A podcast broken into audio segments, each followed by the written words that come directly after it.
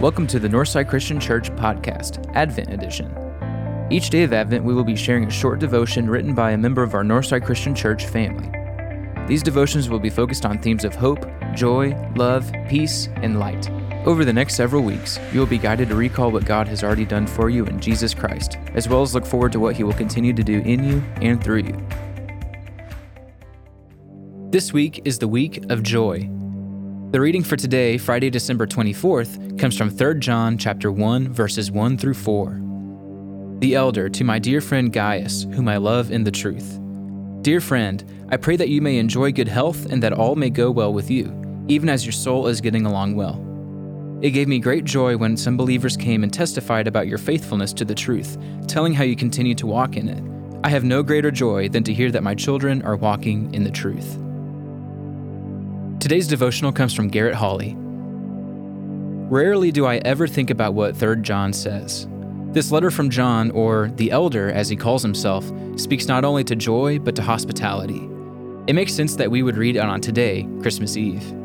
The climax of our Christmas season, celebrations, and Advent is at hand. The joy of the season, which has been building and growing each day as Christmas approaches, culminates in these days where we often are hosts or hosted by family and friends. John tells his friend Gaius that he prays for his physical wellness to be as healthy as he knows Gaius' spiritual health is. And then John recounts hearing about how faithful Gaius has been to Christ. The next few days, as we recount the year and share in food and fun, let's make sure we devote time in rejoicing in the faithfulness of God and His people. One of the highlights of John's life was getting to hear that his children are walking in the truth and continuing in the way of Jesus. Who in your life brings you joy through the way they continue to faithfully walk with Jesus? What people and their testimonies fill you with joy when you think of them knowing Jesus? What from your past year of life could bring joy to others because of how you chose to remain faithful as He has been faithful to you? It is so easy for us to get caught up in the busyness and the collective crazy of the season that it can rob us of joy. Specifically, it is easy only to be consumed with our own stories that we forget to take joy in the example of our fellow brothers and sisters we can miss the joy God is trying to gift us. Take a moment, even just a couple of minutes, and dwell on the joy of knowing Christ and that others know Him alongside us. Let's not miss out on that joy that John experienced, and instead spread that joy. Let someone know today how their continual faith in Christ has given you joy.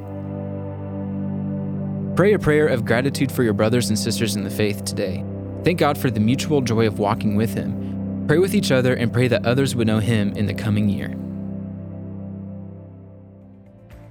Thank you for joining us for this special edition of the Northside Christian Church podcast. Join us tomorrow for another Advent devotion.